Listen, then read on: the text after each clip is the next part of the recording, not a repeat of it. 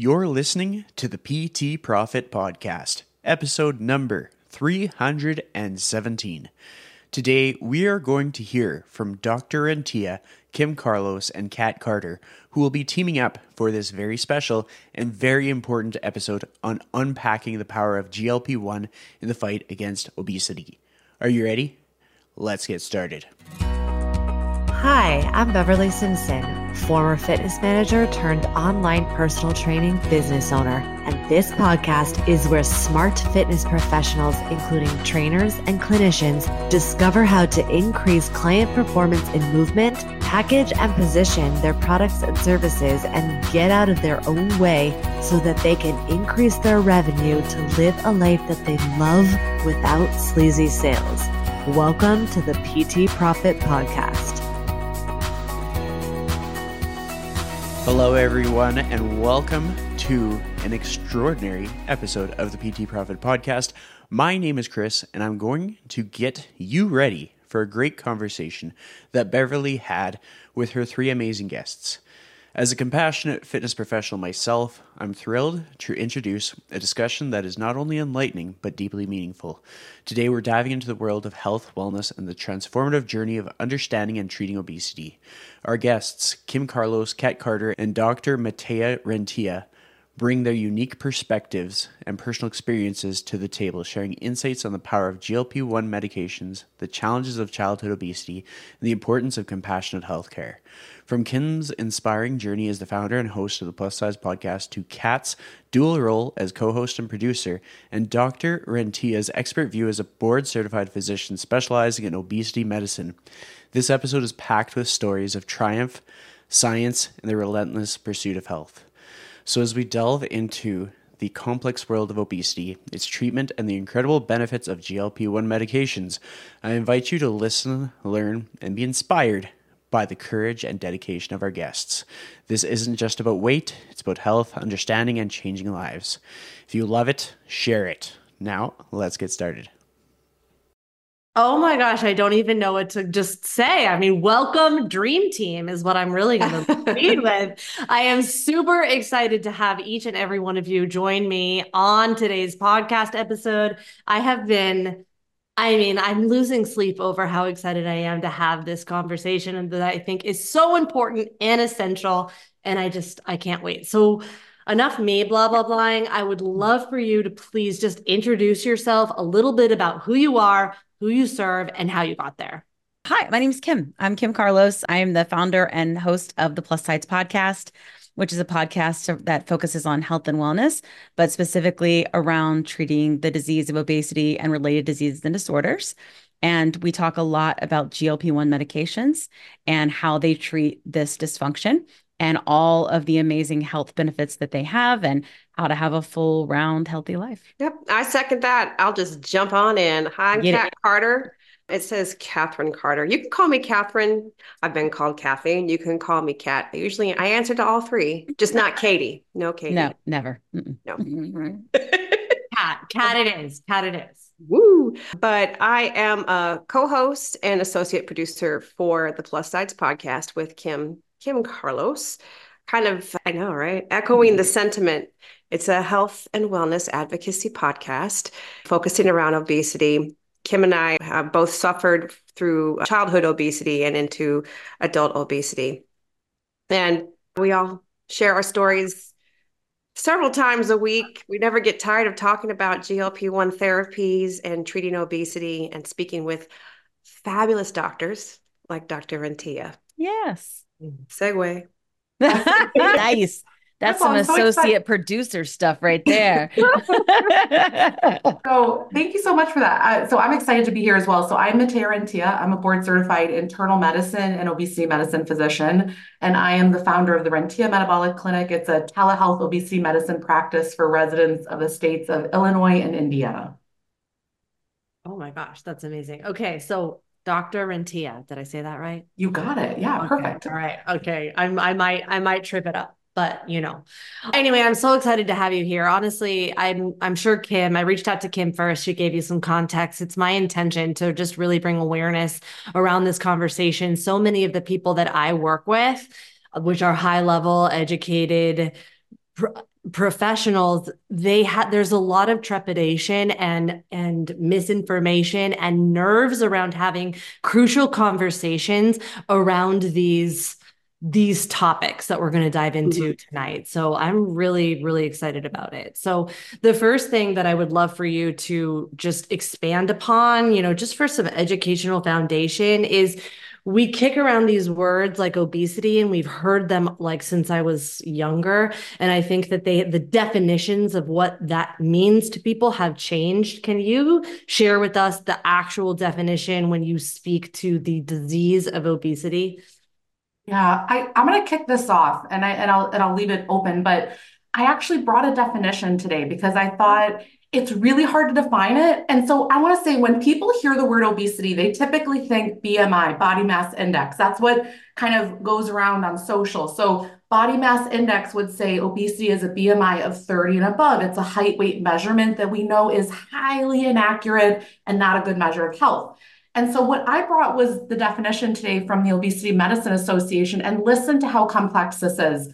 They're defining obesity as a chronic, progressive, relapsing, treatable, multifactorial neurobehavioral disease wherein you have an increased body fat that promotes adipose tissue dysfunction and abnormal fat mass forces, resulting in adverse metabolic, bio- biochemical, and psychosocial health consequences. So here's the bottom line it's not just weight on you, it is causing metabolic problems, it is causing problems with your joints. Like you might get arthritis at an early age, you might get sleep apnea because the throat's collapsing in. Mm. And you are getting lots of consequences in multiple areas of your life. So it's not just BMI. So it's a really complex disorder. I know that was heavy, but I figured let's just say what it is, which it's not something super simple, right? And I yeah. think that's what what people miss with this. Oh yeah. my gosh, I love it. Straight in. Let's go yeah. right in with me, Dr. Rentea. Okay. So, you know, Kim mentioned that she had struggled with childhood obesity. And, and I know that we're not going to talk a lot about children, but I am curious like, does the definition change over time? Like, what are the biggest differences between childhood obesity and adult obesity? So I, will say that I see adults 18 and over. So internal medicine is adult. I mean, when you go to medical school, you see children, and part of my obesity medicine training was with children.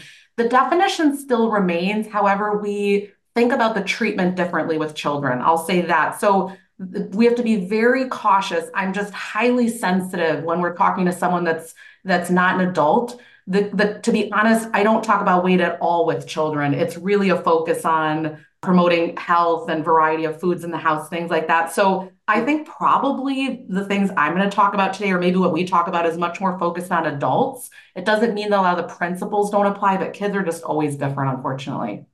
Yeah. yeah. That is what pediatricians always say, or at least my my my son's pediatrician. He's like, kids have different rules. They're weird. like, yeah, you know. I mean, kids, that's a whole different beast. Right. yeah. okay. I love it. All right. So then I'd love for you to share like anecdotes, like, you know, t- you know, your stories on yeah. in terms of like how did you discover? Because I feel like we don't talk about obesity or we have not for a long time talked about obesity as a disease. How did you come to discover that this was actually something that needed to be medically treated? Yeah, that's a I'll, I'll take it. So I'll be honest, I have dealt with like problems with my weight since I was eight years old. My first diet was Weight Watchers. I did it alongside of my mom after she had had my sister and she was trying to lose weight. And I remember like standing over a rice cake in the kitchen and drizzling like Hershey syrup sauce on it and like just trying to find something that would taste good to our brains, right? So that we could stay within our points and lose weight. I and was about that. Was this a point? Were we yes, on the point factor yet? We were in the points. Yeah. You know, my both are not big fans of that. I know. but, and I just at an early age was very aware of the size of my body and that it was not acceptable. Mm-hmm. And I at some point during like I will just be honest, like I Kat and I both suffer from binge eating disorder. And when we were younger, and it, it, continued into adulthood, and we talk about it pretty openly on our show. So, like, if, if you need me to like say BED or anything like that, just tell me because like I know certain platforms, no. But for BED, and that started for me at that age. I definitely had a lot of feelings, and I didn't know what to do with them. And the one thing I could control was food. So I began to overeat, and that became a an emotional connection to food for me that continued to, I would just say, like get worse and become more unhealthy as I continued to age and then gain more weight. I would say, and the reason I'm kind of explaining like the beginning is because when I I, I've I've treated this several times. So there are no cures, no cure for obesity. There's treatments. And I got to be honest with you, all these years, every time I would go to a doctor and I it, it, if I was going for a cold, it was you could lose some weight. It was it didn't matter when it was or what size I was.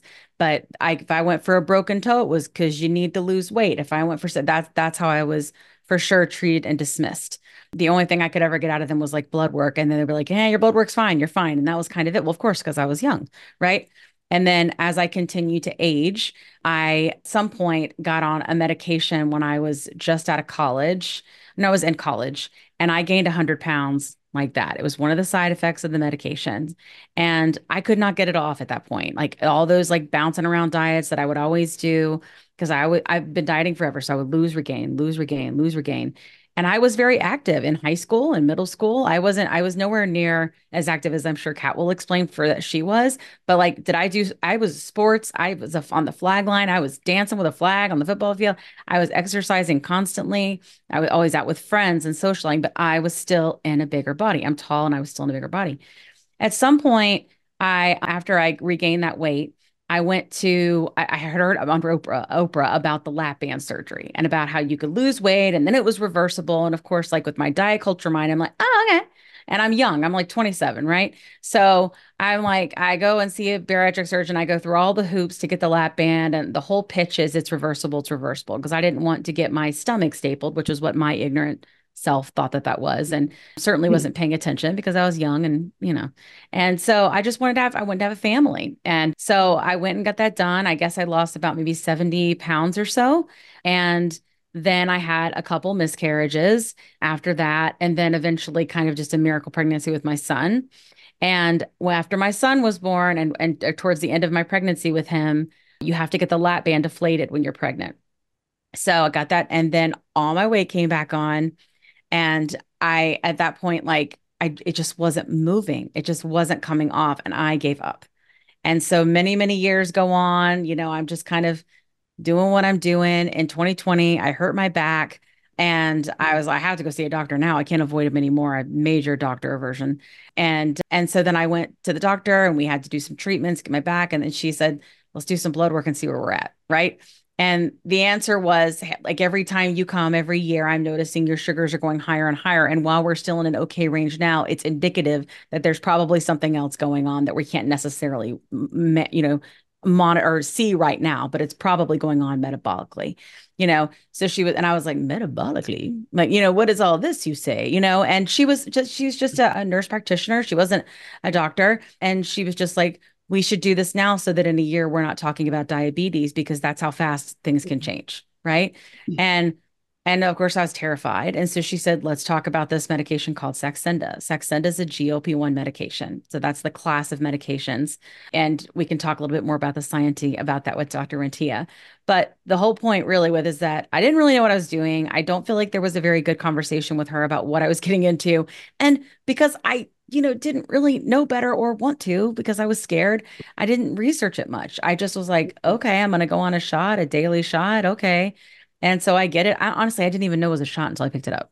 And so I I go and I'm like, I need to figure out what the hell this is. And so I pull up TikTok, you know, because that's what you do when you're looking for That's when you're looking for expert expert advice. That's what you're doing when you're looking for like answers, you know. So I pull up TikTok and I'm like, right? Like, who's this? Well, during that process, you know, I start stumbling onto this like community of a lot of people taking GLP 1s, but specifically Mounjaro, right? That was sort of like a community that was being built like when I came in. Yeah. So I started taking the medicine. I'm noticing I'm losing a little bit more weight, right? And and I'm I'm just sort of eating less. And I kind of noticed it's a little quieter.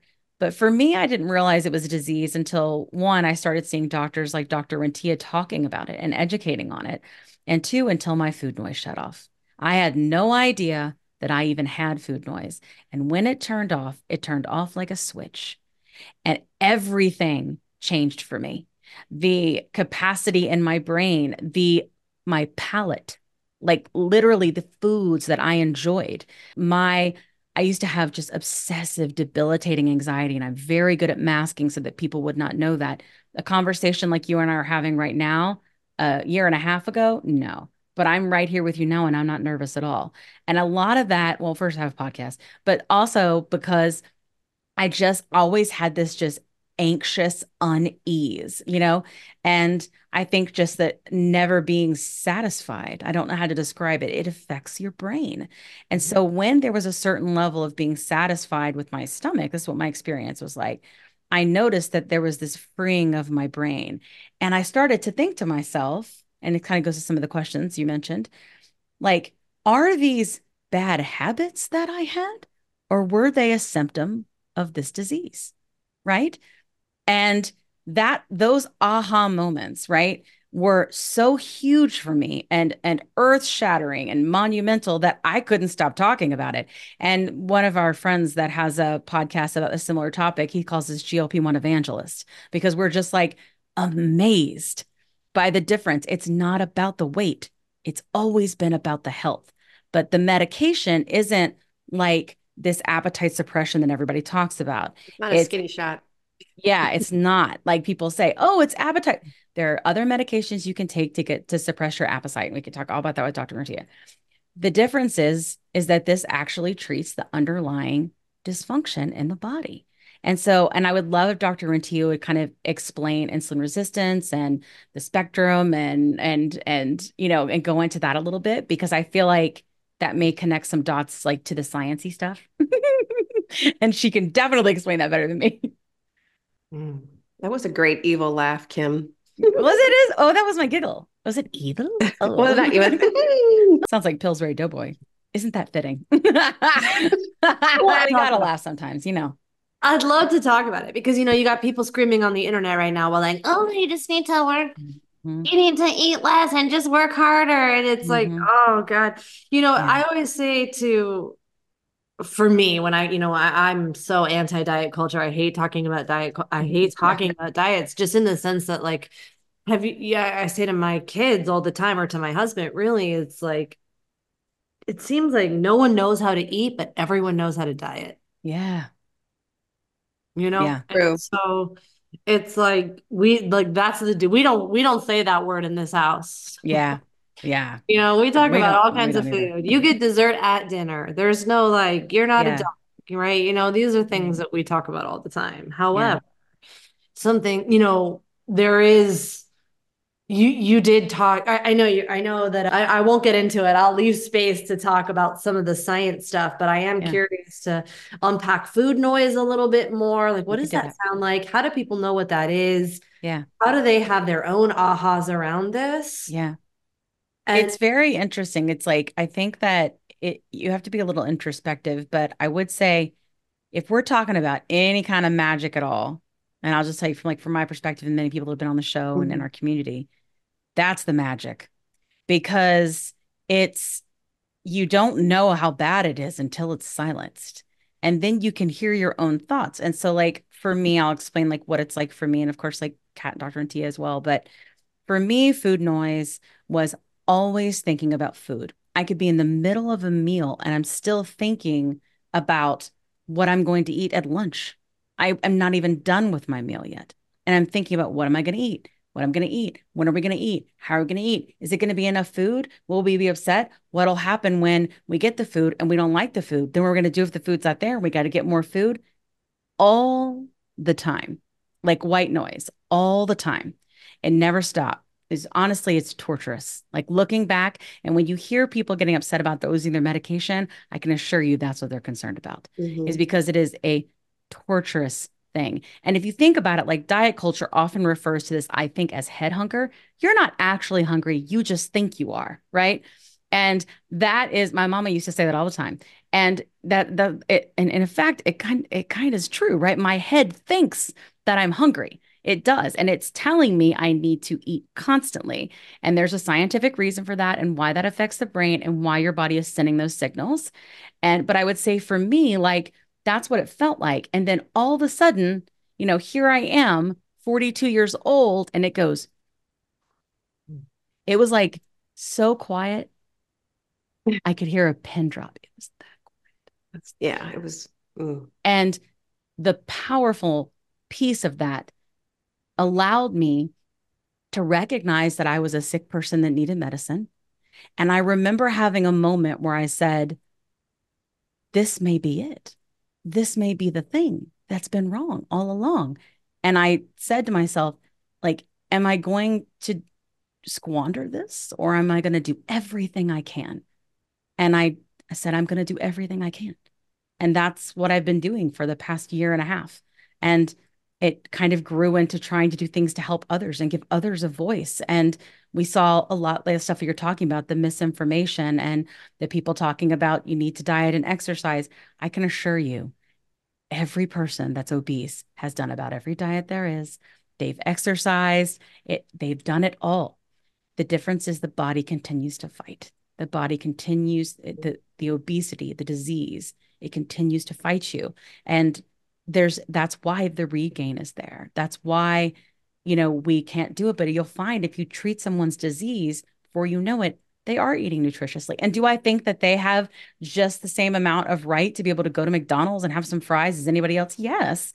If they're working metabolically, and I know that there are people that are in a smaller body that can eat mm-hmm. whatever they want, right? Then of course the exact opposite can be true and they never gain weight, right? So if my body is working correctly and for the most part I'm focusing on protein and nutrition and moving my body and then my mental health, right?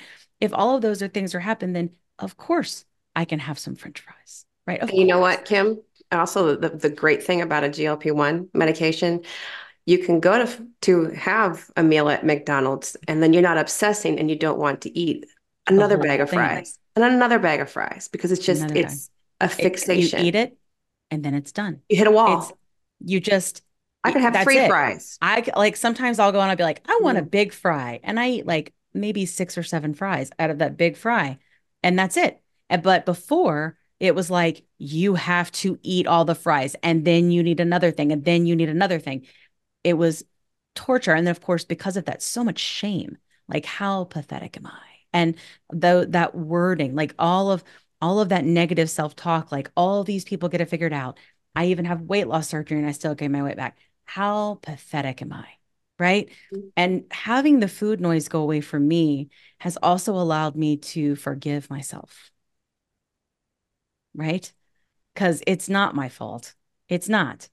I, if it was, then giving me a hormone that clearly, the synthetic hormone that clearly I have a deficit in, wouldn't have solved so many things for me. And mm-hmm. if that's the easy way out, I'll take it because I've done the hard stuff. I've done yeah. it and it's miserable. And this allows me to be normal. And it's interesting to want that because I feel like I've I'm an extraordinary person. I really do feel that way about myself. But when it comes to this, I just want to be normal. And if it's easy, I'll take it. I'll take it. So that's what it's like for me. I'll take it. Well, you want I I you want me to piggyback? I can piggyback on Kim Kim's yeah. experience. Kim made a lot of points that I wanted like to to to pull on. Kim uh, suffered with uh, BED, binge eating disorder. I believe mine. I developed it uh, probably in childhood as well. I was we talk, talk about it a lot on the show. My mom was my first bully. Understanding, and it was about weight. I was singled out. It was, it was, it was, it was bad. But doing all of this work on the Plus Sidez podcast, I've learned that it's just insecurities. My mom had has a lot of insecurities, and they became mine. And the therapy I did too, because I look so much like her. I it's just it it's a mind you know what sometimes when you realize how why people do what they do it's but anyway so I think, uh, and all the therapists that we've talked to, where genetics loads the gun and the environment pulls the trigger, I feel like I was in a perfect environment to develop binge eating disorder because I was singled out. I would sneak food, I would isolate and sneak that food because I was not able to eat it. But speed forward to adulthood, I've I've always been active. I love fitness. That was the one thing I that kept me sane. But I do think sometimes I was fighting so hard to prove that I was the only big girl in the step class that could also outstep you and outdo the routine. I could mm-hmm. outlift you, I could out squat. It was just, I think that might have been a little bit of trying to prove myself. But in that in that realm, I did do started doing purging, exercise purging, you see that a lot, but us big folks, that happens to us too. I tried everything. Of course, I did Weight Watchers. Um, the first time I did I was 25. I did lose about 50 pounds, but that came on like so quickly once once I stopped. Once I hit a really hard bump in the road, personal, professional thing just blew up. It was gone. It was over. Overeaters Anonymous, I tried that.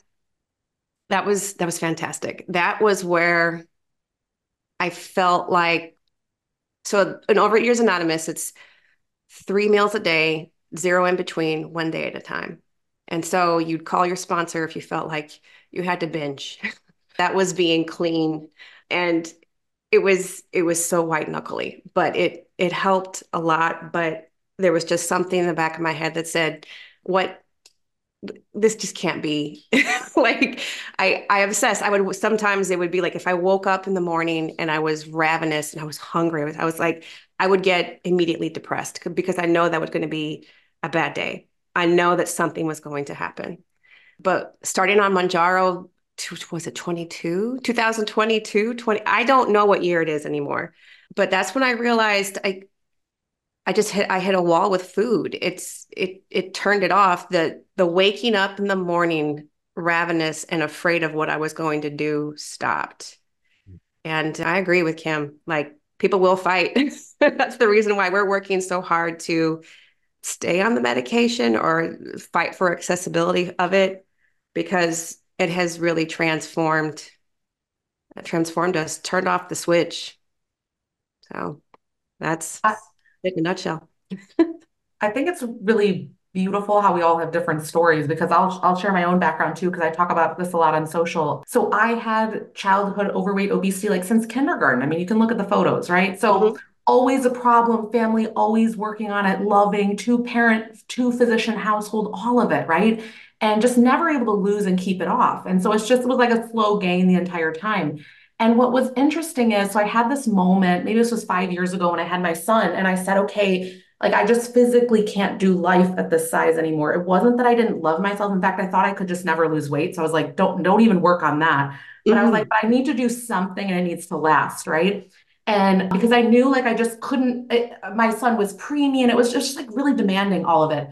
And so I thought, okay, I found coaching and I said, so there's got to be something else here, right? Like I'm not processing my emotions or like something has to happen. There's no history of trauma. There's nothing big there. I love my life, right? But I'm like, but something's not adding up here. So I do like years of like, look, it's an urge and you need to do this and that. And like just so here's the point. That's what's basically what I came to realize over time was like, even though I was a doctor, even though I'm sitting here treating people, to myself, I did what all my patients do, which is internalized bias. I'm the problem. I need to work harder. Mm-hmm. And so I got to this point where I kept trying and trying. I was like, no, you're going to do more and you're going to try this six more months. So anyway, long story short, I finally went on the medicine and I wanted to share that moment that, that Kim and Kat are sharing here. So I, that weekend was going to go to an Airbnb with a friend. So I took the medication Wednesday and I met like Friday, Saturday.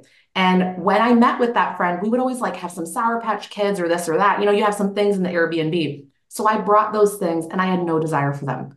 It's like for the first time in my life, I didn't want anything. And my friend said to me, What have you done with my friend? just, but here's the thing is what I've come to realize with longer being on the medicine is like it was literally physiologic. 95% of this, like I kept thinking it was a me problem, but mm-hmm. what, why is it when you go on these medications and we can talk science, which I knew, but you still have to walk the journey yourself. So if anyone's listening here and you know you're thinking maybe this is a tool that you might want to use and we could talk when it could be appropriate, it's like I still had to overcome it and I'm board certified in it, helping people all day long because you're you're just so you've been told your whole life you need to work harder. And the thing I really want to like say the most here is that the physiology is broken when the weight's been up for a prolonged period of time. There's a rare percentage where it won't be, but majority of people when they've had significant weight on for I want to say more than a year or two. Okay. I'm not talking about you have a pregnancy, you gain weight and you get it off real quick. That's not the scenario. I'm not talking about you got depressed, you gained some weight, you lost it over a year or two. That's not chronic insulin resistance. It's when you've truly, like, if I think about me when I started, I was in my later 20s.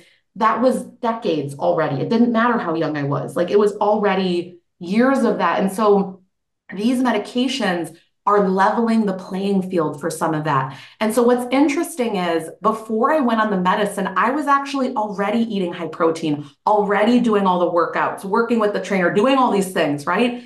And why is it that you can suddenly go on a medication and things suddenly work, right? And so that's just where the science is so helpful. And I appreciate so much being on a podcast like yours because we actually need everyone to work together on this. Like we still we need fitness people, we need nutritionists, mm-hmm. we need everybody. But then if there's a tool where someone is saying, look, like for 30 years I've been at this and I've done this and I've done that, then it's like there's something else going on there and that's the time when sometimes a medical assist might might help in whatever capacity I, i'm really big into saying with the term with obesity the right tool at the right time so some people it might be surgery some it might be a medication some it might be therapy it doesn't matter. It's whatever's going to crack the nut for you, but there can be some significant physiology that's off, and it's not just solved by diet and exercise. In fact, we have really good studies to say that it doesn't work. Like you exercise five hours a week, less than 3% total body weight loss within a year that's you every week showing up five hours. That's a lot, right? Like if you think about it, you're doing great stuff,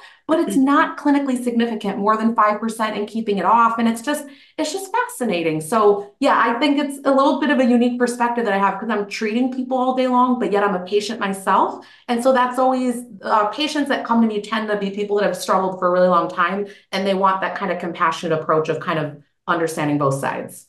I love it. And I would love for you, if you wouldn't mind, to just dive a little bit deeper into some of that those the the science behind what you're talking about, as well as, you know, I'm curious, you said that you had, you know, there's some benchmarks that you use when it comes to, you know, deciding when someone needs some assistance and what specifically is the assistance mm. that you are typically talking about and how can someone you know go through that process. Because i'll just share you know just a personal story. My husband he's you know the faceless one but he went to the doctor and the doctor was like oh my doctor said i could do this thing but i don't know anything about it. And i'm like well did they give you any like resources? Like wh- what are you supposed to do? And he's like oh i'll just do what kim did and look on tiktok. Just kidding.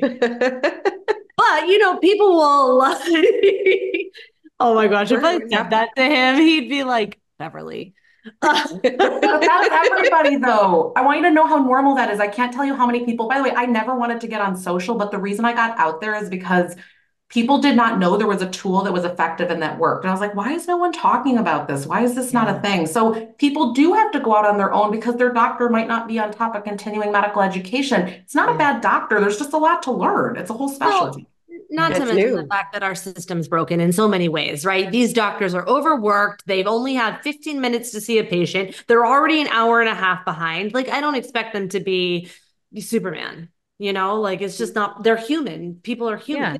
And like if you had a heart problem, like if you just think about it this way, if you had a heart problem, you would go to a cardiologist, right? Like it's like no way would you be like, oh, let me go to my General. you know my pcp that's going to spend 15 minutes with me to like deal with my complex heart issue like it's but people don't think about it that way and that's honestly a lot of that's because fat bias you know?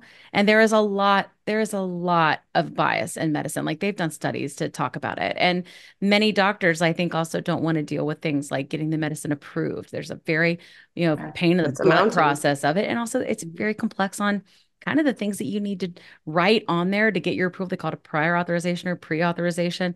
And a lot of times, like general doctors, they don't know how. They they really don't. And and patients also have no idea where to start. Like I have I have a playlist where I'm like, here's where to start, here's who to go to, hmm. here's who to ask. And there's only like what 5,000, 7,000 obesity specialists even in Yeah. this country. Like it's amazing. it's There's and only- that's yeah. it. Yeah. I mean, it's and and think about 40% of America is struggling with this, 70% if you think about overweight. So, you know, there isn't enough care. And so of course most people are going to go, I'm going to go to my GP, you know, and most people struggle, you know, or they end up like me where I have to go to TikTok, you know, because because I don't know what to ask. I don't know. It's very complicated. It's a complicated disease, you know. It's complicated. I think sometimes obesity is tied to morality, you know? Yes. So true, Kat. Yeah. Yeah, so true. So to come back to your to your question though, I think one of the things was, hey, when do you even seek this this out? So, I mean, the, the bottom line is if really at any point you can seek it out, because I think the one thing that I think we get wrong as well, we we need people to trip these really high high numbers before we help. And the reality is, I can actually help you the most right in the beginning when you're struggling. So the reality is at any point you can go and and and get checked out and talk about this stuff. But as far as if you're looking to use a medication, then the, the commonly accepted guidelines are going to be a BMI. And again, this is just because it's steeped in insurance industry and everything, a body mass index of 27 up to 30 with medical problems. So something like high blood pressure, elevated blood sugar, things like that, or just a BMI of 30 and over period. Would PCOS, Hashimoto's, or Graves? All of it, all of it. It's so any let me, let me rephrase it though. Like PCOS is going to be related, right? Things like Graves are not necessarily related to weight. So it's anything where the weight being up could have triggered the problem, right? So a lot of it's going to be like blood sugar, PCOS. What are all the things I'm forgetting? Arthritis, because like uh, you know, like if you're overweight, you're going to be running through the joints quicker potentially, like the wearing down of them. Heart disease. I mean, I have a lot. Thyroid, give you- thyroid issues. That's yeah, that's there's, a, Thyroid, yeah. there's just very a common. There's a lot that goes into it. Inflammation disorders like Sjogren's or lupus, like all of these different like different disorders that help so much with inflammation and stuff too. Like these are all, you know, medical problems, and we are seeing the medicine help with so many of those things. You know, we have so many people in our community that have, you know, celiac or Sjogren's or lupus, and they're like, oh my god, plus obesity. You know, so So it's like, yeah, go ahead. If people are listening, and I, something that when I first started studying this area, like I, if I were someone that didn't have the training, I would ask the question, how is a medication that helps with your weight management going to help with these problems, right? Like, does it doesn't make any sense, right? But the the reality is, everyone thinks about weight as an aesthetic problem. The thing is this, weight, let's call it fat, is called adipose tissue in medicine. It's highly metabolically active. It's not just a stomach that you're seeing, it's secreting tons of inflammatory cytokines and things. So you're just, people are sitting there thinking, oh, it's just like an equation of getting that weight off. It's it's a hurricane of what's happening as you do it. That's so mm-hmm. that's that term metabolic adaptation. Most people can lose about 10% of their body weight with lifestyle alone if they're really trying. It's to keep it off or to keep going. Most people will need some form of a medication or a surgery if we look long term, like five years out. So that's really what we're looking at, like long term changes that we can help them. Okay. Okay, great. So, you know, there's something that Kat said that, and also Kim as well. We're talking about like the morality of obesity and talking about internal bias because diet culture has really taught us to feel like there's always something more that you could do. Like in theory, I could eat cup Thanksgiving out of a Tupperware and work out, you know, two hours a day and work out six days a week. Like in theory, there's always more that you can do. So mm-hmm. How do you navigate between the difference between like hey let's match our lifestyle as well as get supported right? You know kim i wrote it down because it like really struck me when she was like if this is the easy way out i'm going to take the easy way out because we for some reason just with obesity it seems like going the easy way means something bad about you. And i'm putting this in quotes if you're listening mm-hmm. this on the podcast when the reality is that the majority of humans like if you just want to take science like just let's go science we are always looking the way we move the way we think the way we do things like the path of least resistance isn't Yeah. that technically quote unquote the easy way out Yeah. Wasn't it like work smarter, not harder? Everybody Yeah, talks about right. That's okay everywhere else, just not with weight. Not in this right. country. So, you know, when it Not comes to weight. someone getting support or you as a coach navigating this conversation with someone who is constantly like living through this cycle of internal bias. Yeah. Going through this conversation of like, well, I'm just not working harder. I'm not I'm not disciplined enough. I must I'm doing something wrong. How do you as a coach facilitate this conversation of like, hey, encouraging this, like creating this safe environment of like, hey, maybe we need to look at this. Maybe we need to get some external help. Like, how do you, you know, especially if the coach has also got their own internal bias? Like, this is, you know, how do you navigate that difference between like what I like to call flexible discipline, Mhm. where I'm committed, but give myself grace? You, do you want me to take I think Dr. An- yeah, Yeah, because Dr. with Antia offers a lot of coaching. I think it's an I- excellent yeah, before Yeah. question so, for you. So I have an interesting background because before mm-hmm. even doing my clinic, I for years had a weight loss group coaching membership and I've done a lot of coach training. So like that's I love that side. And I actually help a lot of people like outside of seeing me as a patient with that as well. So here's the main thing. You can still work with someone. You come up with a plan, you go do all the things, but there comes a point where, and this is what I normally like to do with people. I say, hey, let's for six months give this a try. So let's say that you're like, let's imagine that someone's listening and they're, you know, training someone or they're doing a nutrition plan. Let's say you do it for six months. And when you look at if they're nowhere in the realm of what other people are achieving, then maybe there's something else going on. And I think the main thing you can do as a coach is hold clean space, meaning you don't judge that they're lying on their food logs and that they're not telling you the truth or that they're not doing the work. What if what if they are telling the truth? That's the first thing to overcome. Like, what if they are actually doing all these things and they're not fitting your normal mold? Can it be true that they need something different? I think that's the the time when you can just start to question it's not that you can't still help them, but maybe they need another assist. They need another tool. Like we keep using the, uh, Ken kept saying, you know, that this be the easy way out. I think it's just that people are used to that, ha- that it's impossible when they go down this road. They're still having to eat the protein. They're still having to work so hard. I mean, all my patients, like they're having to like change so many things, right? But it's just the fact that it's possible finally, that it's not impossible. So did that answer the question with kind of when you're working with someone, like how to do Yeah. that? Oh, sure. Yes. Awesome. And Yeah. Kat, what about you? Because I feel like you, I, I, I think that's it would be interesting your perspective. Like, so Kat, she mentioned she's one of her favorite things is cycle bar, and she's just favorite like, ever. super into it, favorite thing ever.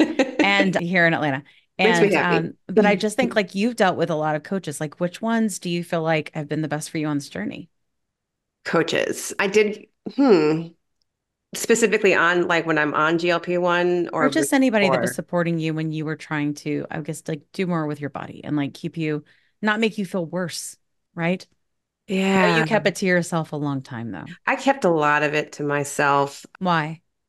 because by it, well, I was, you know, I was so ashamed of myself. I'm ashamed. I was so ashamed of my size, made myself, you know, the butt of jokes before you could start to joke me about it, you know. But I'm thinking like the, the coach or the coach, the trainer I worked with now recently when I was um, on the GLP one, she's she's very supportive. She just wanted to make sure I was eating before I came and worked out with her. Like, just make sure you're on a medication. I just want to make sure you're eating enough protein when you lift with me. So oh, that's right. The one that you worked with when you were going to do that thousand mile, Oh, mile my ride. What was 100 it? mile ride. Hundred Yeah, mile ride, 100 mile thousand mile ride. Kim, good But yeah, Yeah. Like- thousand mile ride. She was doing a lot Thousand? of training. Yeah. no, no, I think I'd still be riding by now. I'd still Yeah. be on that bike. No, no. you be on the bike as a podcast. Oh my god. It was a long time right ago. now. She Did did you guys know definitely made it. Ah! Like, what's going on today? I'm over here on Yeah. my bike. I think anytime that I did like reach out for for coaching, nutrition wise, I just knew nobody got me. I Yeah. it would it would it would be like you go and weigh in because they always weighed you in, right? And Sure. said, what's happening? Well, you know, one to two days a week, like I I just I'm insane. You know, I Yeah. wake up starving and it's just like the beast. And sometimes I give in because it's just so frustrating. I can only white knuckle it so long.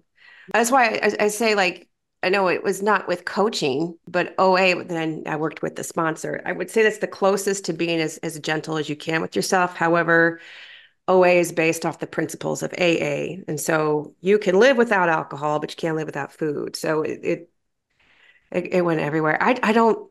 I think therapy really helped the best with with therapists, but as far as like I would say like life or fitness coaching, I it was no man's land. I don't think Yeah. new it's a new day. I The space doesn't exist, like Dr. Rentea was saying. Right? yeah, it's it's Yeah. it's starting to. It's coming around. It's it's a slow burn, very slow burn.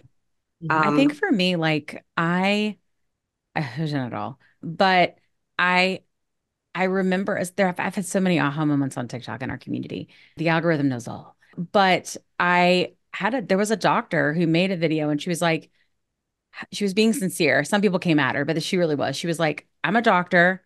How do I talk to you about your weight?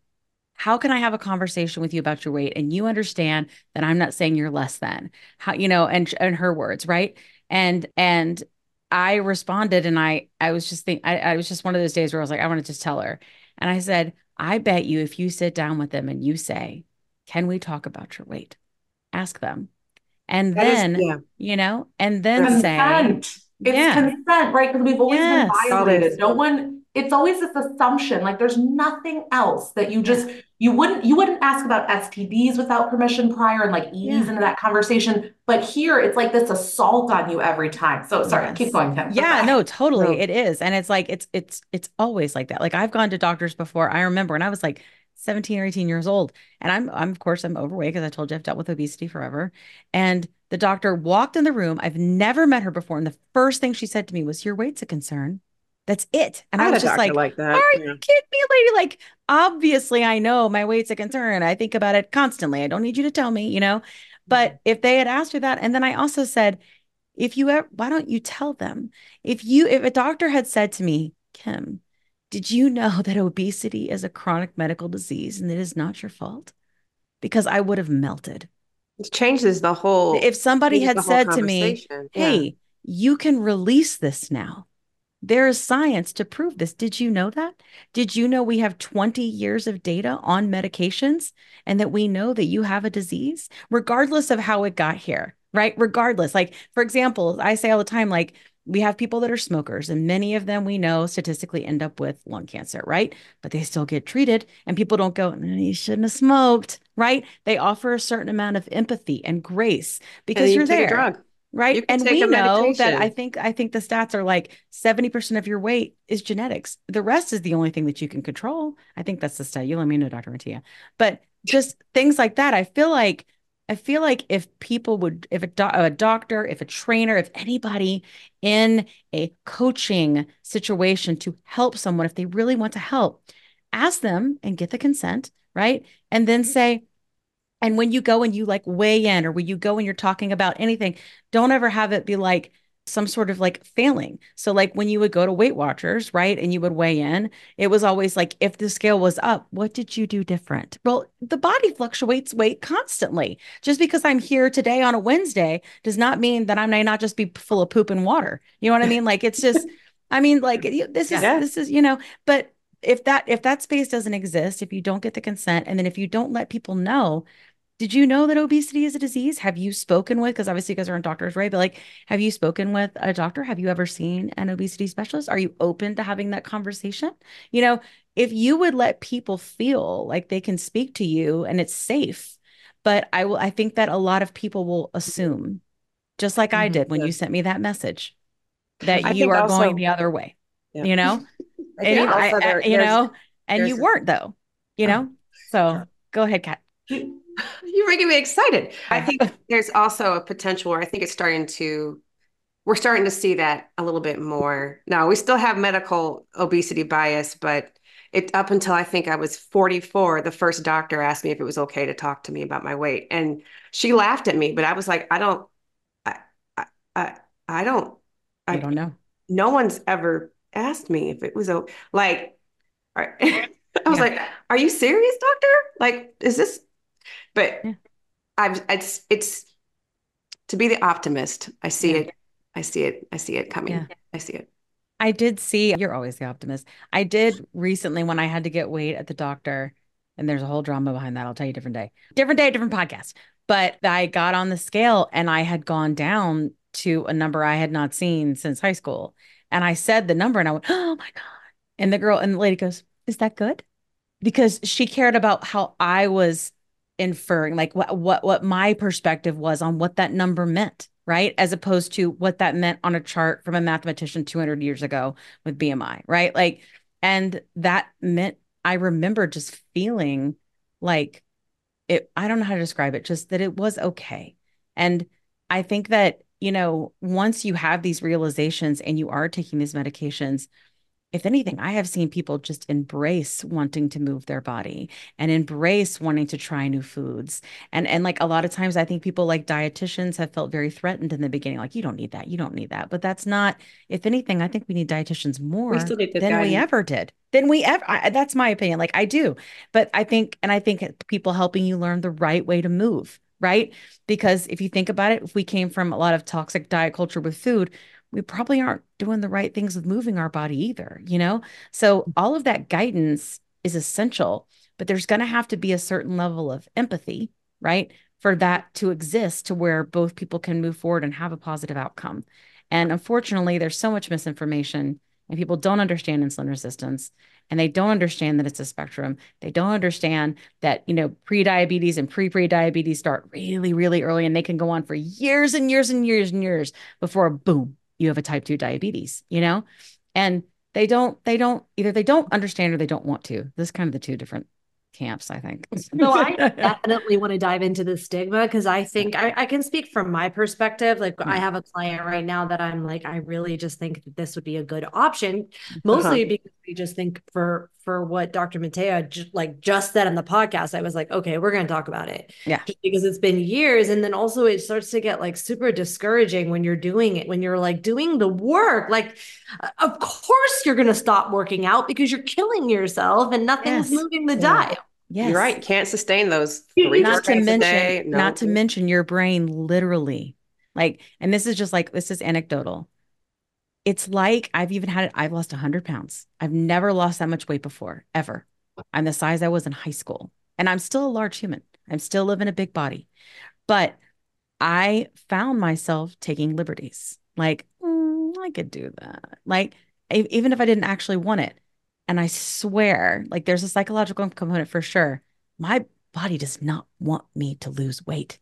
Over. It thinks we oh. are in crisis. Like it, I swear, it's like, we got to get it in. We got to get it in. And that's where I feel like the food noise starts to kind of escalate. The difference is now is for me, things have slowed down so much that like I've been able to gear shift. Like before, I I would say like if I was a car, right? I I only had drive. That's it. Just drive. And drive was eat, eat, eat, consume, consume, consume. Okay. That's all I could think about. I would just fake that I was thinking about other stuff and try to like exist on several different planes, but I really wasn't. I was constantly thinking about food. When I got to a certain level of this medication, and I say that like the food noise turned off, it was like I could gear shift. It was like my choices were my own. So if I I remember like the moment that my emotional connection to food severed like a cord and I didn't know what to do with myself. And that's why I think community and coaching and all of these things are so important to the journey. But I remember when it happened, I was going to get my hair done, have my mommy time, like, and I was like, ooh, I want to get a boba. Ooh, I want to get a hot dog, like whatever it was that was like my special treat. And then I remember mm-hmm. going, oh, I'm going to go do that. And I went, no, I don't really, I don't really want to do that. Yeah. You know, I don't, that's not really what I want to do. And then I was like, what just happened? And I made the decision and it was easy. Mm-hmm. Because I just turned it I could gear shift, reverse, neutral, you know, like I could do whatever it is that I needed to do. I had a steering wheel. Mm-hmm. I never had that before. I never had that tool. I literally couldn't make those connections on my own until I took this medication. I couldn't do it. So speaking of the medication, Dr. Matthea, can you tell us what what is a GLP one? What does it do? And what like there's like for me, I just hear people screaming on the internet about how bad it is and and all the side effects, and I'm like, yeah, well, let's get into it. So can you tell me? Can we get into the tea? we're gonna we're gonna get into the details. We're gonna talk the mechanism. I'm gonna make it simple, and then I want to say why Kim has had the experience that she has because it's cool to like know the science but how to apply it. Okay, so really simply, when we see when we say GLP-1, that's gastrointestinal protein. It's a it's a, a protein that is made in your gut. So when you eat food, your body naturally makes this. Now, if you live in a larger body, you're actually deficient in it. You actually have lower levels of it. So what ends up happening is when you take this, when we take, so there's either like daily injection, something like Saxenda, which is liraglutide, or there's like weekly Wegovy is the same thing as Ozempic, Mounjaro is the same thing as, as Zepbound, which is tirzepatide. I just want you to hear the names. So the difference being one is GLP-1 and the other one is GLP-1 plus another hormone. Let's just focus on GLP-1 though. So I want you to think of it doing two main things. Now it does so many others, but like let's just always keep it simple so we can focus, right? So number one, people, this is the only one that everyone ever talks about out there, especially like fitness industry. They're like, it stops stuff moving in your stomach, which is correct. It slows it down. So stuff in the stomach and the intestine is going to move through slower. So this is helpful because you will be able to eat less, but you, you're not ravenous all the time because you're still getting like the stretch receptor from the stomach. You're still getting the signaling that food is there. So that is helpful. We know that. But the second thing that is in my mind much more important one of the main things it's doing it's going centrally into the brain into something called the hypothalamus which is let's just make it simple and say that it's where you're getting your satiety center it's saying you're satisfied you've had enough you're okay you don't need that so the reason that these meds are helpful, it's not just that food's sticking around longer. If that's all it did, like that's a lot of sometimes what like a, a gastric bypass and a Roux-en-Y, things like that can do.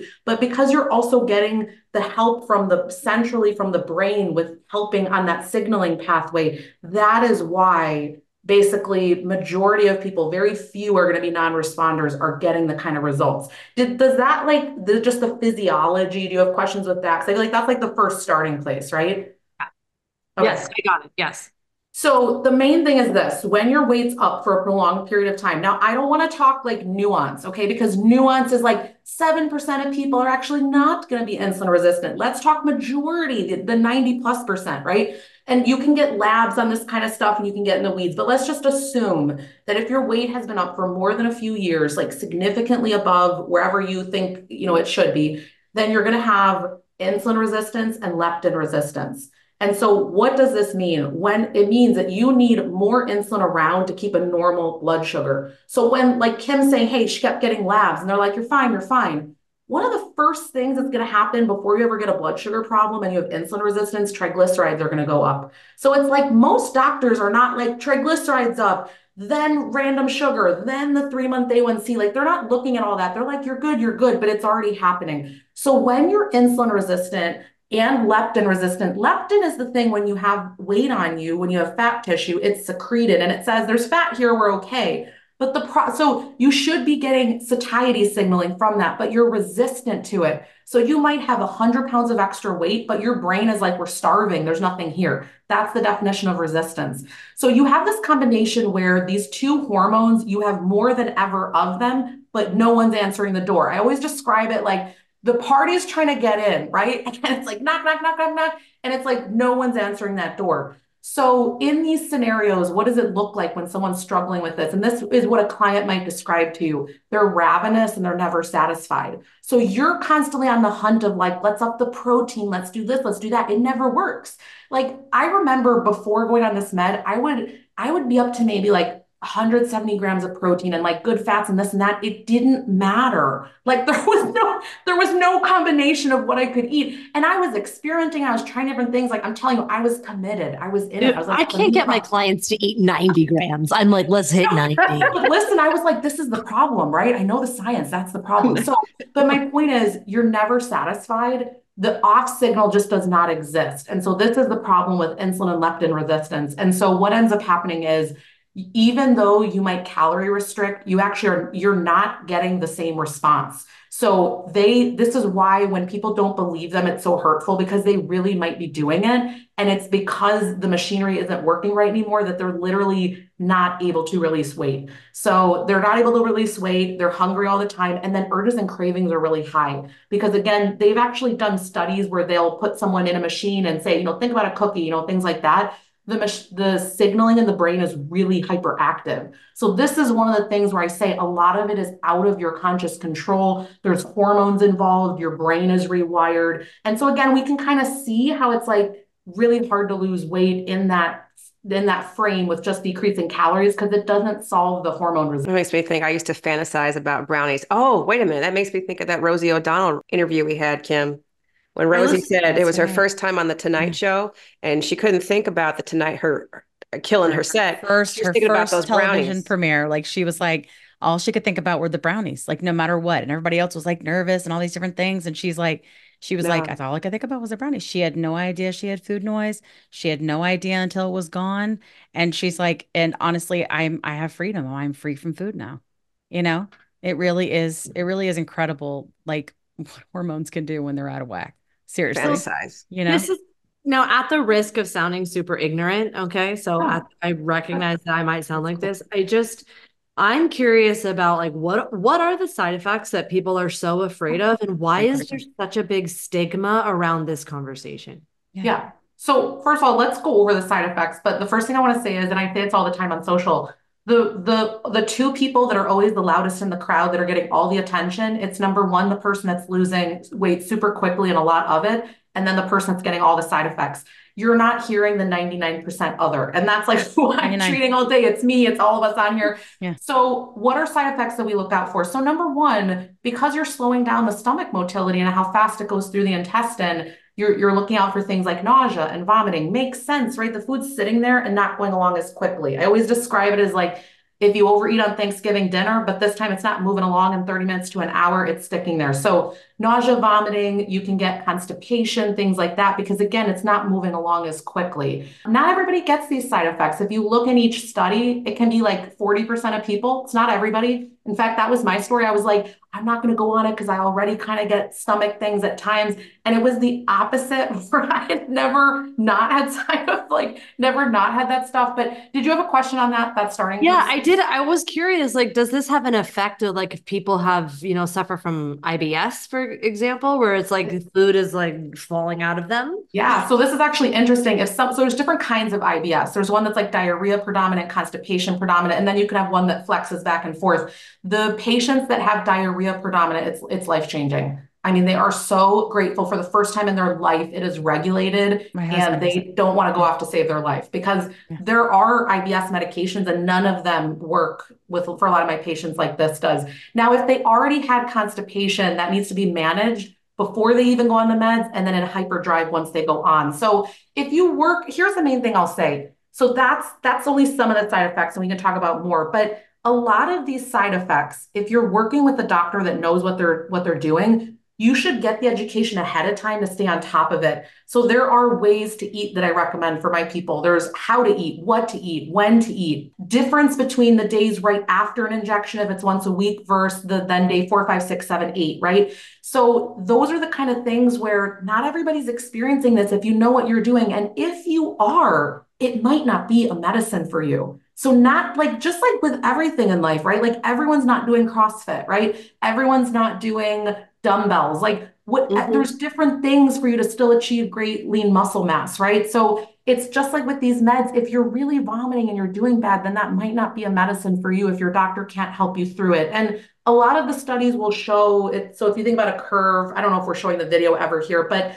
as you stay on these longer, you, the side effects go down. So, for example, every dose, you're usually at, at a minimum on it for four weeks, the weekly dose.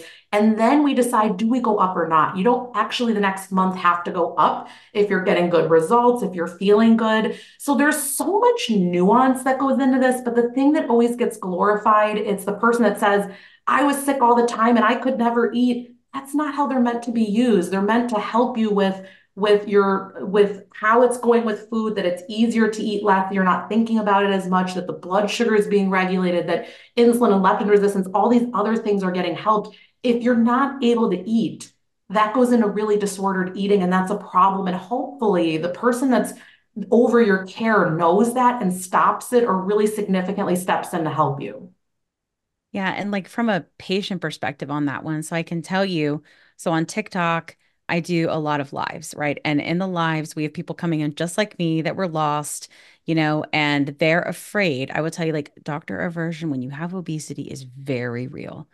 And they will come in and say, so a couple things. One, sometimes we'll get people come in and they'll go, my doctor put me on 2.4 of Wegovy, which is the highest dose of Wegovy, and they've never done the other steps before, which we call titrating. They've never done that. And they're very sick. I just got out of the hospital. I'm this, well, of course you are, because your doctor didn't know what they were doing and they didn't know how to dose you appropriately. Or I get someone that comes in and talks about, like what Dr. Rentea is saying, they're very, very sick, very, very nauseous. It may not be the right thing from mm-hmm. them. And so I talk through it with them because I, I tell them all the time, I'm just going to tell you my experience. I have this podcast over here. I interview doctors. Feel free to like check it out and hear from them. But what I can tell you is talking to your care team is important. It is your doctor's job to troubleshoot with you and figure out what makes sense for you. The problem is, is they think that doctors are going to take them off the medicine. It's the only thing that works for them. They would rather just think about the mentality of someone with obesity, how desperate they must feel. They would rather be vomiting right? And on the wrong dose of the medicine or not drinking the water, eating the protein, or all these different mm-hmm. things, than to be taken off something that's the only thing that's ever worked for them, right? Because it is treating the insulin resistance, regardless of what the side effect is for a lot of people. So I tell them, I know, but just because, and that's why it was really good that we have these options now. We're best in class with these medications, in my opinion, right? We've got we got Victoza, which is has lost its patent last year. So that's called liraglutide. I know you hear like semaglutide and all these different things. So I want to touch on it a little bit. And then Dr. Dr. Integrity, you, you, you let me know when I mess up. But, you know, like those in general, like that's an older one, but that's a daily one. And honestly, mm-hmm. a lot of people tolerated it for a really long time. You know, it's a good medication. Then eventually we got the weekly one, which is semaglutide, which is Ozempic and Wegovy, right? So then so just because maybe someone doesn't tolerate Saxenda, right, like Victoza Saxenda, doesn't mean they won't tolerate Ozempic Wegovy. Doesn't mean that maybe they can't tolerate Zepbound Mounjaro. Doesn't mean that they may not be able to in a year tolerate retatrutide. They're they're all different kinds of peptides, right? And they are each person is just going to depend on what's right for their body but they're never going to figure that out if they don't go talk to their doctor. So we're constantly trying to reiterate you must have a care team. You must go talk and have these conversations. It is the doctor's job to care for you. And that's why we find a lot of times people who just go to people that aren't obesity specialists mm-hmm. or that don't know how to, you know, treat these medications. Yes, med yeah. spas, things like that. And there are exceptions to every rule, but for the most part, you know, this is what we see, you know? Yeah. It's when there's no oversight that that usually I see bad yeah. things happen. And I always say so a lot of people will seek me out kind of after they've I mean, there's people that are buying what's called research grade online, which means there's yes. no oversight from a pharmacy. It, we don't know if it's sterile. It is so scary to me. Please do not do that. These are prescription medications, right? So the reason someone needs to be overseeing you. So we talked about some of the more benign side effects, right? But then there are mm-hmm. scary things that can happen. For example, called pancreatitis, where this is this is potentially a life-threatening con- condition that can happen, right? And so that there are different black box warnings. Like you need someone to fully walk you through these things. It's a conscious decision when you go into this to know this is what I always tell people. We go through all the risks, and the risks are long, and we know that, and you need to hear them. We need to go in with our eyes wide open, right? But then I say, but this is the reason why I think it would benefit you. Here's your medical history. I go over things like there are 13 different types of cancer that are associated with the weight being up. And a lot of, if you have a lot of women listening, a lot of them are the female gynecologic cancers, breast cancer, uterine, endometrial, thyroid. You know, I could go on. And so I, I say to them, I think that all of this I think you would benefit from it, but I want you to know that these other things can happen. And that's with any medication. It's not unique to this class. All medications have side effects. Like we've always known that as a doctor, but in this community, it's so polarizing. Like, why would you accept any side effects? Because you get help with this other 99% that you never had a tool for. That's why. And they're also mild and moderate for most people and manageable as long as you have care. Like most people like I for me for so I've been doing this 18 months and I've been on all of them because of shortages and stupid ass insurance. You know, and they make you do step therapy and all the things. It's ridiculous. That being said, having the perspective of realizing that they're all amazing in their own way has been nice to be able to share with my community when they feel like they can't get what they think may be the best and the hottest and the newest, mm-hmm. right? To be able to be like, "Oh, look, balloons." Oh, audio. Sorry, pretty amazing. Was, I told you I talk with my hands. I have. I got all the trolls are like, "You're talking with your hands." I'm like, "Yeah, but you're paying attention." I love it. Yeah, but I think like that's I can't remember what I was talking about now because the balloons distracted me. You tried all the drugs. Yeah, you're trying all the drugs. Yes, all the drugs in the land. Yeah. So I've tried them all and I've had different kind of side effects with them, but because I was always in touch with, you know, a doctor and I could be like, What do I Mhm. do? And they would be like, Well, you're pretty constipated. How's your fiber intake? Well, I don't really eat much fiber. All right, let's get a supplement in and let's start getting some multigrain toast. You know, I mean, things like that. Are you, how are you eating broccoli? Are you eating this? You know, that kind of, we would have those conversations. Or being able to, a lot of these telehealths have access to a dietitian as part of their like monthly fee that you pay. Yeah, which is really helpful because you may only your your eating may be disordered because you've always been eating like you're on a diet as opposed to eating for nutrition and learning about that, right? Becoming to- intuitive. Yes. And you're like, oh, I, I, you know, because I, the whole eating when my, when I'm hungry thing, that that's like, I don't even know. Like that, that takes a lot of time to lose, you know. But in terms of like the side effects, you know, I've always been able to have them be mild and manageable. It was as much as, hey, how much water are you drinking? Maybe about 40 ounces. You can get it up, double it, right? Yeah. Or um, I'm waiting for my balloons to come up again. Or, you know, or it would be, you know, is it really like what what are your stools like? I mean, honestly, you have those kind of conversations, right? How often are you going? And then it would be like, okay, let's add in a stool softener, right? Let's be proactive about this, right? Things like that. Or if you get very constipated, talking with your doctor sooner rather than later and having access. So, like a lot of times, these, if you have, you know, like one of these like telehealth, that's what's really good about being able to get to an obesity Mhm. specialist that way is you can send them messages in the portal and ask them and they're going to get right back to you. You know what I mean? And it, and they know the answers, you know, it doesn't mean you always have to have this big, long drawn out appointment, which a lot of us Yeah. are going to try to avoid at all costs, to be honest. Like, you know, it's just not with you, Dr. Rentea. I was like, I love talking to them every month. Okay. I was gonna say, like, maybe not directly, like, you may not get the doctor, like, you may get a nurse or, you know, uh, Yeah. somebody to assist you with that. But my, I didn't really have a lot of bad, my side effects would go ebb and flow, like, Yeah. but they weren't, in fact, I, I had a lot of abdominal pain and cramping. Yeah. And I started taking the Mounjaro and I could have regular coffee again. I'm so happy about it. I thought it was hormones. I thought it was my mm-hmm. gut. I And don't my know. husband's on it and he ta- he has no side effects. Zero. It Oh, lucky dog. I know. Some people don't He's have never them. had any. And he has IBS diarrhea. And it's like made a huge difference for him. You know? That's great. Yeah. But That, okay. Oh, oh, I was gonna say the one thing I think that we should still talk about too. I don't know if you were gonna talk about this, so I'm sorry if I'm whatever. But okay, a lot of the time people are like, if you go on these, you're gonna lose all your muscle, right? Like you hear this huge percentage of muscle loss, and it's like really Good point. sensationalized.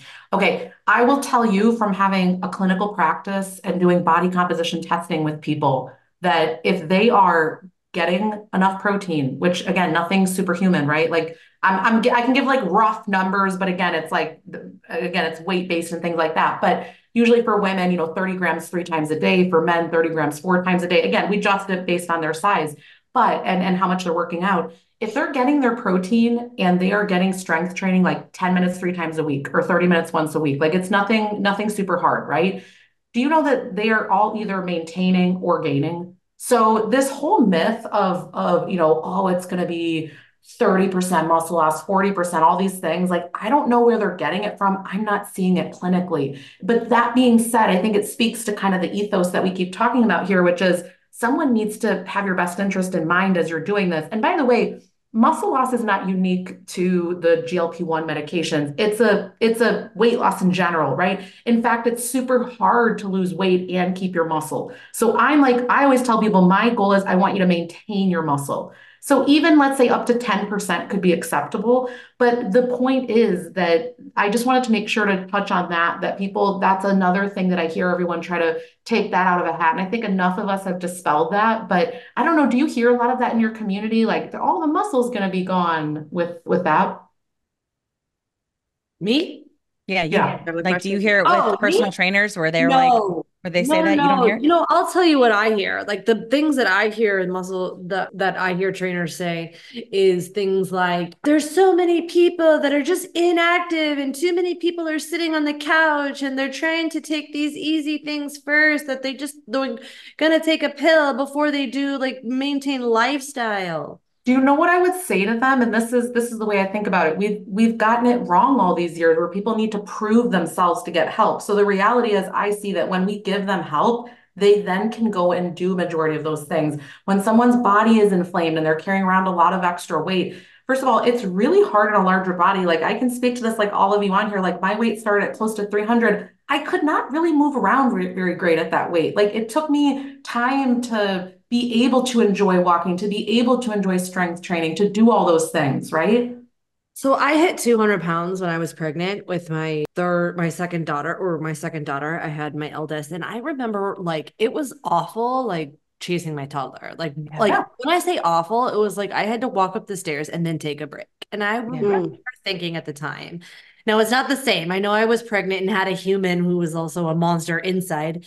You know, it's monster. different. it's different. But I had this moment of where I thought to myself, I was like, I can't imagine anyone who would possibly want it.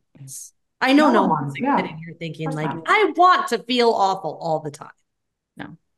Although I, I, do think there is something to be said for like the body positivity movement. And a lot of times they're kind of at odds with those who are treating the disease, right? They don't have to be mutually exclusive. And there are people that are like, I choose to live in a, in a bigger body. I will tell you, most of those people are young. Okay. This all, this all, as you get older, it it's it's it's the math, right? Like it weighs on your joints, it weighs on your back. And then I remember when I first started, I it was the first time ever because my brain was working that I was like, just eat a little less. And then I was like, all right, you know what I'm gonna do now? I'm gonna keep up with my laundry and keep up with my dishes. I'm just not gonna let any of it pile up. That's it. That's my movement. That's it. Right. And then that worked. And then I was like, I think I'll move a little more. I think maybe I'll think about what I'm eating, but it was because my body was working right. It's not because I lost weight and there was this reward. I wasn't even tracking. I because I told myself I was just going to do it different. You know, mm-hmm. I'm going to do it different because I want this lifestyle people keep talking to me about. Yeah. I want that. Maybe I can have that now because of these realizations I'm having mentally on these medications. And I did and I do.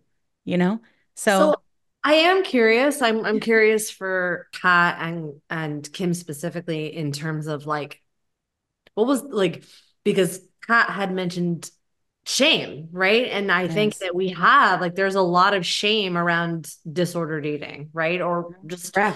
addiction. Yeah, like there's shames around mental health. We have a lot of like shame around that stuff. Yes. And it's not anyone's fault. It's also, you know, of course you do when you've got people screaming at you saying like, well, of course, how did you get this way? Why are you this way? Whatever, right? So you shouldn't have smoked. yeah. you know, like, so, yeah. You know, so it's like how did you over like was there any overcoming or these feelings that came up for you around like i'm not obese i don't want to be obese i'm not going to an obese specialist because i'm i just need to work you know like how did you navigate that for yourself I still feel feel the shame. I know I still struggle with it. I do want to make um, a point as well. Like I got into the 300s, 310, 320. I was still doing Zumba. I was still going to a spin class every, you know, like I a spin or a Zumba or a strength class each each day. I was still working out. Maybe now it also made you more hungry, right, Kat? Uh, to quote Chris Farley on SNL, "Lay off me, I'm starving." you know, like um, in retrospect, now I'm looking at it like, yeah, I can see why those workouts really sucked at that time. They still suck, you know. It's still it's still still tough, but yeah, I still I still struggle with with shame. Yeah. Like like I bake a lot as well, which is really funny. So like I, I bake.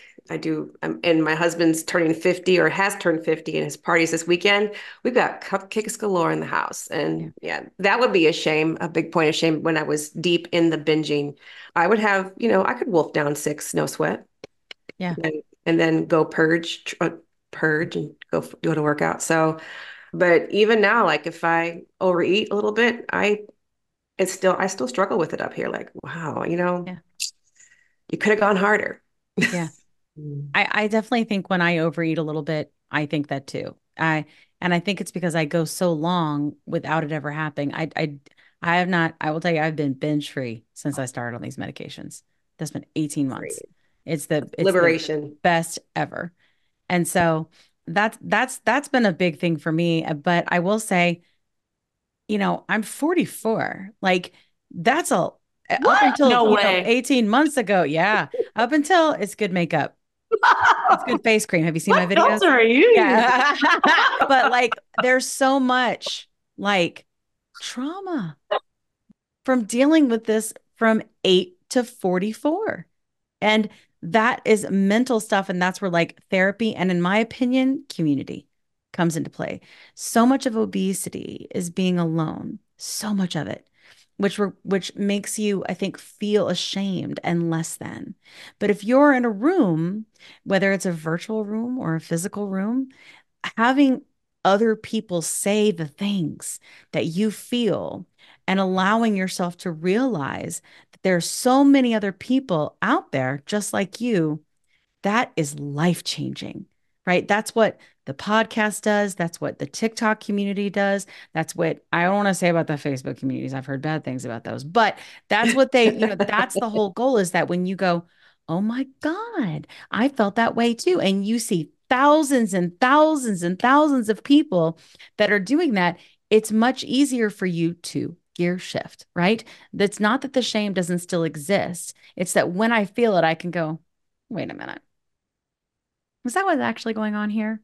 I couldn't do that before. But the body working right makes the brain work right, you know? And then the rest of it, I just think the support, and I do therapy as well. Good mm-hmm. God, do I ever? Before this medicine, I did therapy. Therapy is just good grooming, you know. but there's a significant mental health uh, issue already, and like shortage and lack thereof, like in this country, right? So that's like something even the podcast is trying to do. So we, this is like cheap therapy. Doing this podcast, yeah. The plus so sides, we're trying to we're we trying to, to. allow people to process their feelings and help each other through it as a community, not as professionals, as a community you know? So i think that's it. It's an ongoing process. There is no oh i hit my goal weight and everything's great. As a matter of fact most people that start hitting like goal what we call goal we all thought was a goal because we're diet culture they start hitting it in what we call maintenance which most people will some people will decide to come off some people try to get on a lower dose or a dose that's spread out and everybody's kind of trying to juggle and figure out what's right for their body right yeah but those people the mental stuff they're going through right now is awful because they're like terrifying. I'm gonna gain it back, right? Oh, I'm gonna do this. I'm gonna do that, right? Or oh, everything's gonna change again. I'm waiting for the other shoe to drop, you know, or oh God, like here I am living in this small body. I never stopped to think about the fact that I'm living in this small body and I've always lived in a bigger one, right? Like there's so much there. But again, not everybody can afford a therapist. Now, just I'll be looking for this medication you know? So those pieces, I would just say, like, nothing is wiped away. It's a constant. So back when you were talking, when I mentioned, like, hey, if that's what's, if this is what equals the easy way out, then I'm okay with it. This is an everyday thing. I never stop thinking about what I'm going to put in my mouth, how I'm going to move my body. I never stop thinking about when I'm going to weigh myself or any of that stuff. It's constant for me because I've changed my lifestyle. Now, I wish it didn't have that to be that way, but I do have a chronic disease. So that requires a certain level of managing it with my doctor, with my medicine, and with my my mind, you know, and with the decisions that I'm making.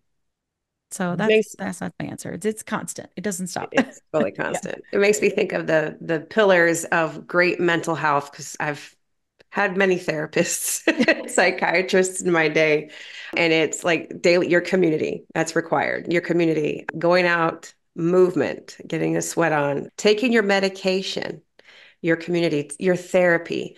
This could all be the pillars of maintaining yeah. our our proper mental health, but just it's in a different way. You know, it's yeah. people are still kind of looking at the GLP one as like, like I said, the skinny shot. Eh, yeah. I think I would argue that it's in the pillars of, you know, your functional mental health. You know, you got to you got to take your drugs. Unless if you have to take your antidepressants as well. I mean, please don't stop taking those. But well, and people often do the blood pressure analogy, right? Like Dr. Rentea yeah. hears it all the time, right? But they'll say, well, hey, if you if you're on if you're on there are some people like I know someone who like lives in a small body and he mm-hmm. specifically has no matter what he does, his cholesterol is out of whack. He's gonna take cholesterol medicine until for whenever, but he lives in a small body. He does all the things you're supposed to do, but the cholesterol is the cholesterol, right? Yeah. And that number won't change for him. So he'll probably take it forever. Right? I hate even saying forever, but it'd probably take it forever till whatever there is the next thing that possibly can solve that because that's how science is, right? It's yeah. always evolving, it's always changing, and this class of medicine isn't going anywhere. So it's just going to continue to get better and better and better. We're talking 20 years, right? So I think it's just it's something to it's just a complete mind shift. It's not, you know, I and I say it, I, and I'm going to keep saying it. These medications are for sick people, right? And a sick person that ha- is somebody that has a metabolic disorder, that's a sick person. This isn't a diet pill. This isn't a diet medication. This treats a dysfunction and then weight loss follows. What's interesting to me, though, you know, and why I always wanted to talk about this stuff is like some of the stuff that you're talking about, like food noise, like mm-hmm. binging. Like we see people, at least in the fitness industry. Oh, you know, yeah. Yeah, Kat knows. in smaller bodies, yeah. go through all this stuff. They talk about it all the time. But if they have anorexia, mm-hmm. we can talk about that without stigma. There's like yes. empathy around that. Yeah. But there seems to be this like, yeah stigma around like if it's the opposite the same experience in terms of like food noise right. and shame and hate they just you know don't eat yeah versus like binging yeah yeah but we can't yeah. but that that can be that can be talked about because that's everyone yeah. can relate to that exactly um, you know you're, you're working there? on your muscles yeah i wonder if it's i still i want argue, arguably, I think it's morality. People are still stuck into yes. this like moral thing where you have to be in pain to you must suffer to get healthy especially, you have to suffer or yes. get, yeah yeah especially like the bored and get obese right like people who had obesity for however long and then they have lost the weight and they've kept it off which like medical marvel hallelujah super happy for you you know but like in terms of the data, it shows they're likely going to regain it and it's likely not your fault, right? But they white knuckle and all of this. So if you, if you are able to choose an easy way out, and I had to suffer and I still have to white knuckle on it, you should too. Right? right. It's baloney. It's an excuse. It's like the it's it all goes down to you are fat and lazy. Like that is what it comes down to. And it's, I mean, honestly, like if you think about it, like diet culture's been around a long time, but for sure the past 60 years. And I Weight Watchers is a lot of the reason that is the case. You know how I feel about Weight Watchers. well, they used to use what is it? I think in the fifties, the Lucky Strike, the cigarettes was like if you want to eat or if you feel like a snack, grab a Lucky Strike. Oh, sure. It was an old campaign. That, that, oh my gosh, that's mm-hmm. crazy. yeah. I mean, it's like I wonder, like, why do you think so many women way. smoked? It's just yeah. so ingrained. It's so ingrained. It's not just ingrained like in just our minds, but in our culture, in our society. You know, honestly, like, I, and a Kat re- recently traveled abroad. Many other countries, they don't give a shit about what their body is like. They be hanging out on the everything hanging out on a nude beach, and you know what I mean. Like it's, but our country is obsessed with it. Is obsessed yeah. with it about trying to make yourself fit in this frame. So of course there are people like going back to the body positivity. We're like, and I, I for sure was one of them. I can't do anything about this. It continues to change, regardless if it's my fault or not. I continue to lose, right? So I must accept this because it's the only way I'm going to be able to survive. It's the only way I'm going to be able to mentally handle this life. Because if I'm always waiting for if and when I'm thin, if and when I'm skinny, if and when, right, then that is never going to come for me. And all I have is today to live for, right? So you have to find a way to be able to exist but it's very difficult because like I remember before this medicine, I if you look at me for all intent and purpose, I am a successful human. I have a nice home and a car and a family and amazing friends, Kat in the building, Dr. Rentea too, you know, and friends. wonderful, like rich life, a, a, a, very, very good career. Like, you know, you would look at that and you would say, Kim equals successful, right? But even though I had all of those things, every day I felt less than because I could not control my food. Like that's how bad it is for us in our minds every day. So, showing a certain amount of empathy, especially if you're in a position to help someone that struggles from a disease that has been proven by science, you know, learn about it. Learn about it. It doesn't take much. Dr. Rentea has an amazing podcast that is literally explains things to you, not just as if you live in a larger body, but in a way that you can understand it. It is quick. Mm-hmm. You know, you can listen to it in the car. I do it all the time. And it's mm-hmm. great. And she covers all the things. You know, there is a way, but the only way forward is if you start listening to each other and just try to set our bias at the door, you know, and put our own bullshit out of the way and just try to care about somebody. If you lead with empathy, you're always going to win, you know? Mm-hmm. Agreed. you guys have y'all have been incredibly gracious with your time. I really appreciate it with your time, with your insight. I mean, I literally could talk about this for, you know, uh, I, I want to gab about this all day, every day. In fact, I feel like I do sometimes, but um, I wanted to just say thank you. Thank you for pouring into me, into my community, and I really appreciate it. So I want to be mindful and respectful of your time. So, for those of us who want to learn more about this topic, work with you, go deeper with you, have clients that they want to connect with you, what are some of the best places that I can send them? Great question.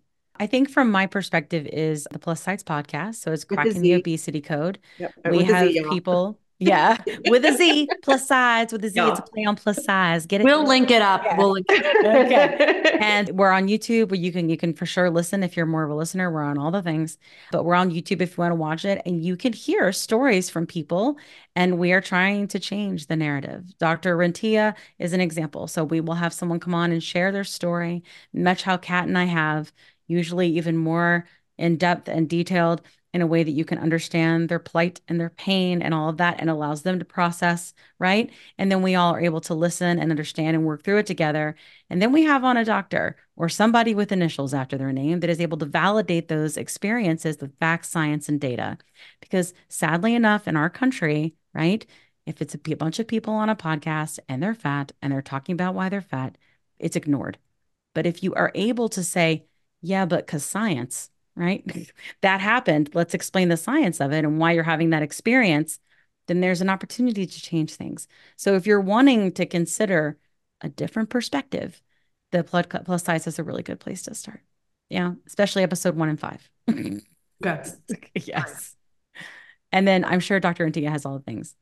Yeah. So I was gonna say the, the best place to find me is on renteaclinic.com. And again, I'm, I'm sure we'll link that or on social. I'm Matthea Rentea MD on TikTok, Instagram. So people send me direct messages. But the nice thing with my with my website is that there you can see the podcast on there, but also I have this little quick mini course where if you're someone that is on a GLP-1 and you want that additional education, but maybe your doctor's not giving that to you, or you just want to make sure you're taking good care of yourself, it's a perfect course. Like I actually have a lot of medical people, fitness people, like all the different things. They're 10 minute videos. It's a little over an hour. I actually do a monthly live Q&A if people want to ask questions, all the replays go up. So it's like super, I think it's, we have it like $97. I hope I'm saying the price right. But the point is it's, I did that because I was like, I just want people to get good information, be able to take care of themselves. So many people are grateful for that course. So that might be a good starting place if someone's listening and they just want good support along with trainer or whoever else they're working with, just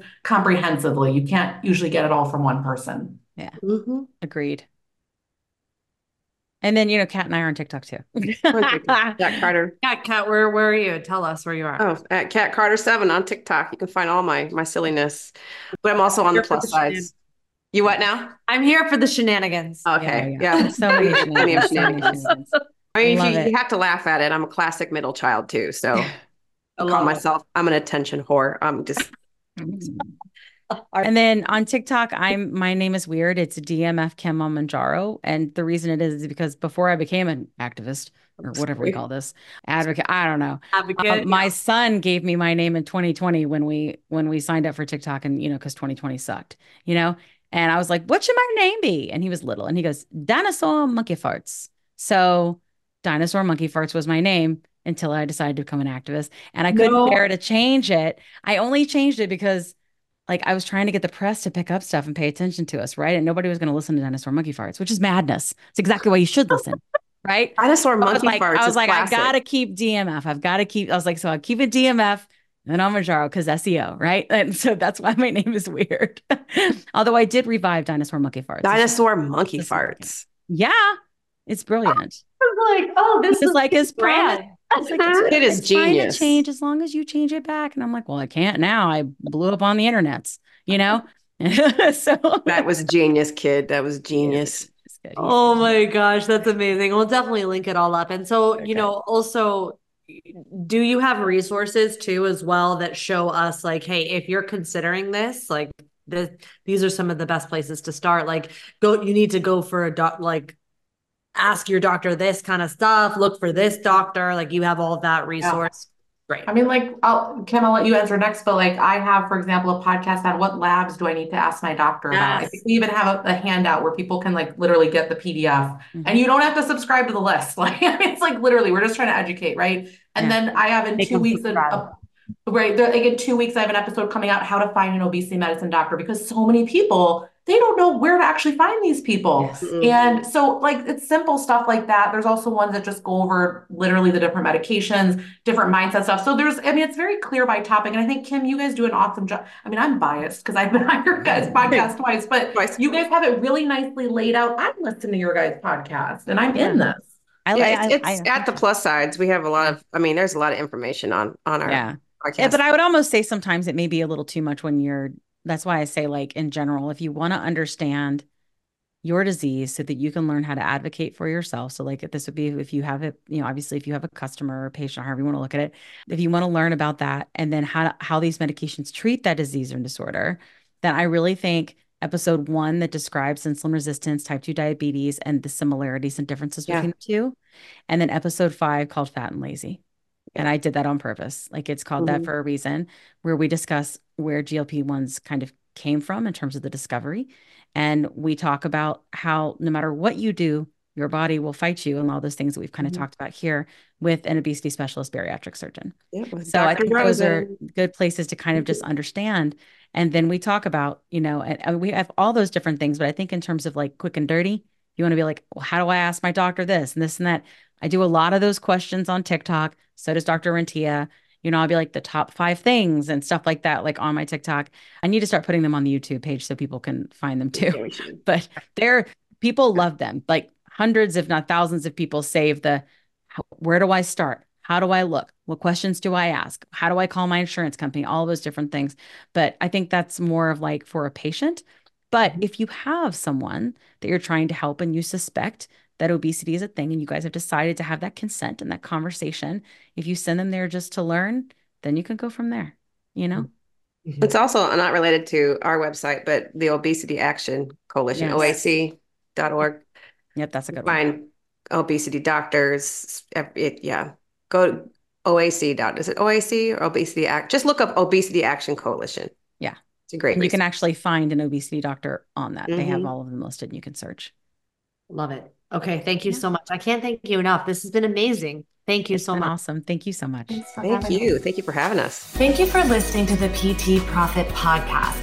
If you like this episode, chances are your friends will too. So it would be a huge service to us if you would please leave us a review and share with your friends on your social media channels. When you leave us a review, be sure to take a screenshot of it and email that screenshot to my team at info at bsimpsonfitness.com. And we'll send you a very special Instagram podcast that will show you how to create compelling content so that your ideal clients come to you and you go from wanting clients to a wait list of clients ready for your services. Thank you so much for listening, and we'll see you on the next episode.